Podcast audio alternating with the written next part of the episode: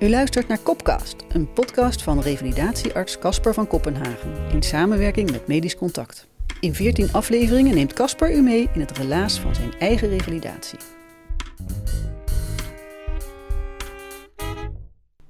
Ga toch kleien, man. Kom verder, goed je te zien. Ik ben echt benieuwd hoe het met je gaat. Ik kom binnen. Ik doe mijn verhaal. Ik leg haar even uit hoe ik het wil aanpakken de komende tijd. Ik kom hier slechts ter goedkeuring. Reïntegratieplan voor formaat, al zeg ik het zelf. Ik zit er tenslotte op, op dat revalideren. Ze hoeft slechts eenstemmig te knikken. Maar dan plots begint ze wat eigenaardig te lachen, mijn huisarts. Waarom lach je? Zeg ik iets geks? Ja, sorry dat ik begin te lachen hoor. Dat doe ik altijd als ik wat ongemakkelijk word. En ik word wat ongemakkelijk van wat ik de afgelopen minuten gehoord heb. Absurd! Ze kijkt me aan om mijn reactie te peilen. Ehm, ga door. Ik heb je tenslotte gevraagd me te spiegelen. Uh, ja, dus vertel wat je er echt van vindt. Nou, ik vind het dus absurd dat je vanuit deze situatie, met alles wat er gebeurd is, nu alweer van plan bent om te reïntegreren. Onder dezelfde condities, dezelfde problemen op je bord in dezelfde omgeving. Dat gaat niet goed. Juist nu, nu het wat beter gaat, moet je stilstaan. De afgelopen week heb je alleen maar overleefd, heb je alleen maar doorstaan. Dat gaat gewoon niet goed. Tuurlijk, op korte termijn waarschijnlijk wel. Je zet je schrap, zo ken ik je, net als bij de start van deze baan. Je doet je ding met volle overgave, je richt je op de omgeving, je geeft alles. Maar dan is het straks op, klaar, over en uit. En ben je hersteld van deze tegenslag, heb je je arbeidsritme weer opgebouwd, maar heb je je volledig gericht op het versterken van je zogenaamd matig ontwikkelde eigenschappen om maar te overleven als medisch bestuurder. En heb je al die mooie competenties die je notabene überhaupt op deze plek in de zorg hebben gebracht, waardoor je bent komen bovendrijven, heb je die mooie competenties gewoon in de koelkast gezet. En dan word je een van die vele bestuurders in de zorg, zonder compassie, zonder empathie, maar gericht op het proces, op strategie, op financieel gezond zijn. Dan is dat mooie mens van jou kalt gesteld. Dat kan soms, dat kan even, maar niet te lang. Geloof mij nou maar, want dan is de balans compleet zoek. Burn-out noemen we dat. Nou, daar heb ik hier wachtkamers vol van. En dan zit je hier over een tijdje heel anders tegenover me. Kijken we een monsterlijk traject van maanden of jaren in de bek. Dus waarom niet volledig stilstaan? Volledig herstellen en reflecteren maar. En dan iets gaan doen waar je echt blij van wordt. Niet omdat het moet. Je moet helemaal niets. Van niemand, alleen van jezelf. Het klopt gewoon niet meer tussen hier en daar bij jou. En ze wijst van haar hoofd naar haar hart. Ik voel een steek en siddering door mijn lijf gaan. Ik zou haar zeggen: ga toch kleien, man. Eh, kleien? Ja, kleien ja. En dan meteen niet weer het grootste kasteel ooit bouwen, maar gewoon iets niet-zeggends, iets lelijks voor mijn part, maar wel iets van jou. Haar vriendelijke spiegelen verandert van een kabbelend beekje in een kolkende rivier. Oprechte professionele boosheid, vanuit compassie met de patiënt. Ik dus. En ik heb geen weerwoord. Ik kwam hier om even te horen hoe goed ik het allemaal wel niet deed. Voor een schouderklopje eigenlijk en vooruit een richtinggevend adviesje mooi uitgewerkt reïntegratieplan met mijn voorwaarden, onder mijn voorwaarden, volledig doorsproken met mijn coach en psycholoog.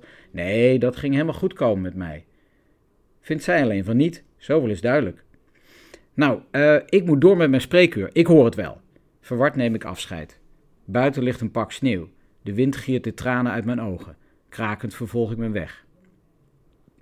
De waarheid, plat en omwonden vertaald door een professional, die had ik zelf uitgekozen vanwege haar heldere aanpak. En ik heb haar uitgedaagd. Nou, dan kun je het krijgen natuurlijk. Pff, maar mag het misschien een onsje minder?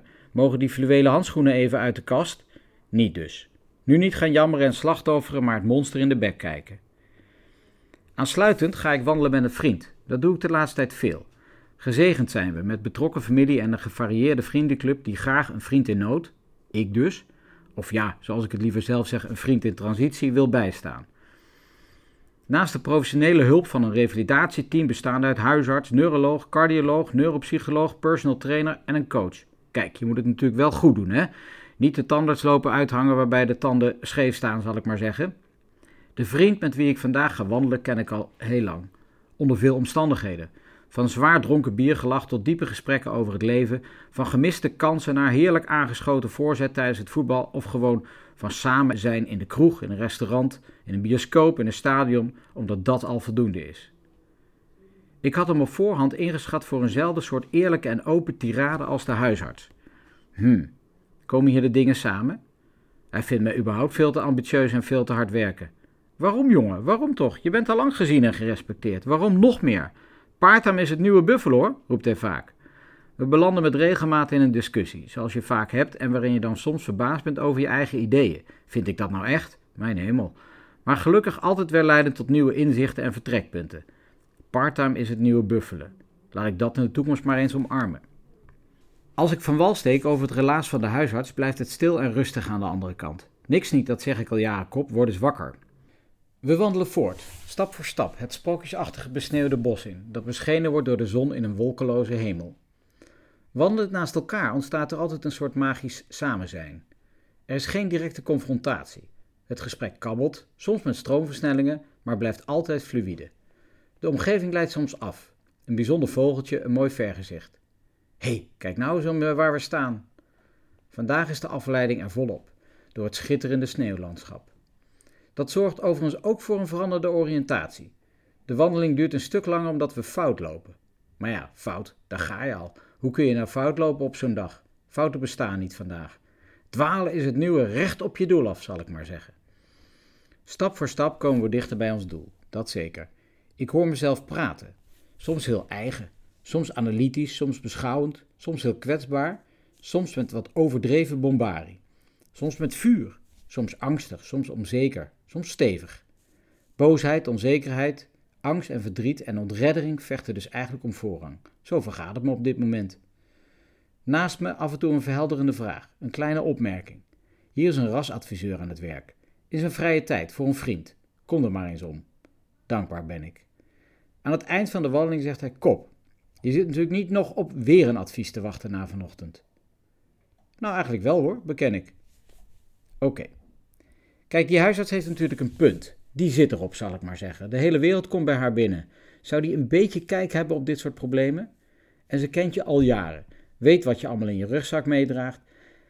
En je weet dat ik er ook van alles van vind. Misschien niet van het kleien overigens. Uh, ga gitaar spelen of een stuk schrijven of zo. Daar kun je ook je creativiteit in kwijt. Maar goed, ik heb dus van weinige dingen verstand. Van voetballen heb ik heel veel verstand, maar daar denk je anders over. Maar bovenal heb ik verstand van reïntegreren. En daar geldt als allerbelangrijkste pijler. Hoe senang, hoe comfortabel voel je je in je huidige positie, in je huidige functie binnen deze organisatie? Ik kom tot stilstand. Bam, vol op de kin. Senang, comfortabel. De week erna ben ik volledig uit balans. De ene migraineaanval naar de andere migraineaanval. Als restverschijnsel van het hersenletsel en mijn aandacht voor migraine, dat zeker. Leert de literatuur ook. Maar bovenal denk ik omdat mijn ziel en ratio allerminst in balans blijken. Daarboven en daar beneden, wees zij nog op mijn hoofd en mijn hart, de huisarts. Het lijf geeft de radio op zijn donder, zo lijkt het. Ik word gedwongen om stil te staan. Letterlijk. En ik laat ze die weken in gesprek komen. De ziel, het lijf en de ratio. En het antwoord is duidelijk. In koeienletters kan ik wel zeggen. Dit is niet de weg. Ik heb stil te staan en te contempleren. Ik ga kleien.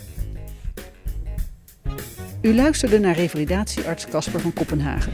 In de volgende aflevering van Kopkast.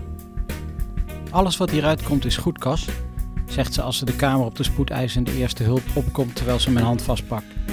Ik weet bijna niets meer van die dag van mijn val. Maar deze wandtegelspreuk van je welste is blijven hangen. Kopkast, een podcast van Medisch Contact.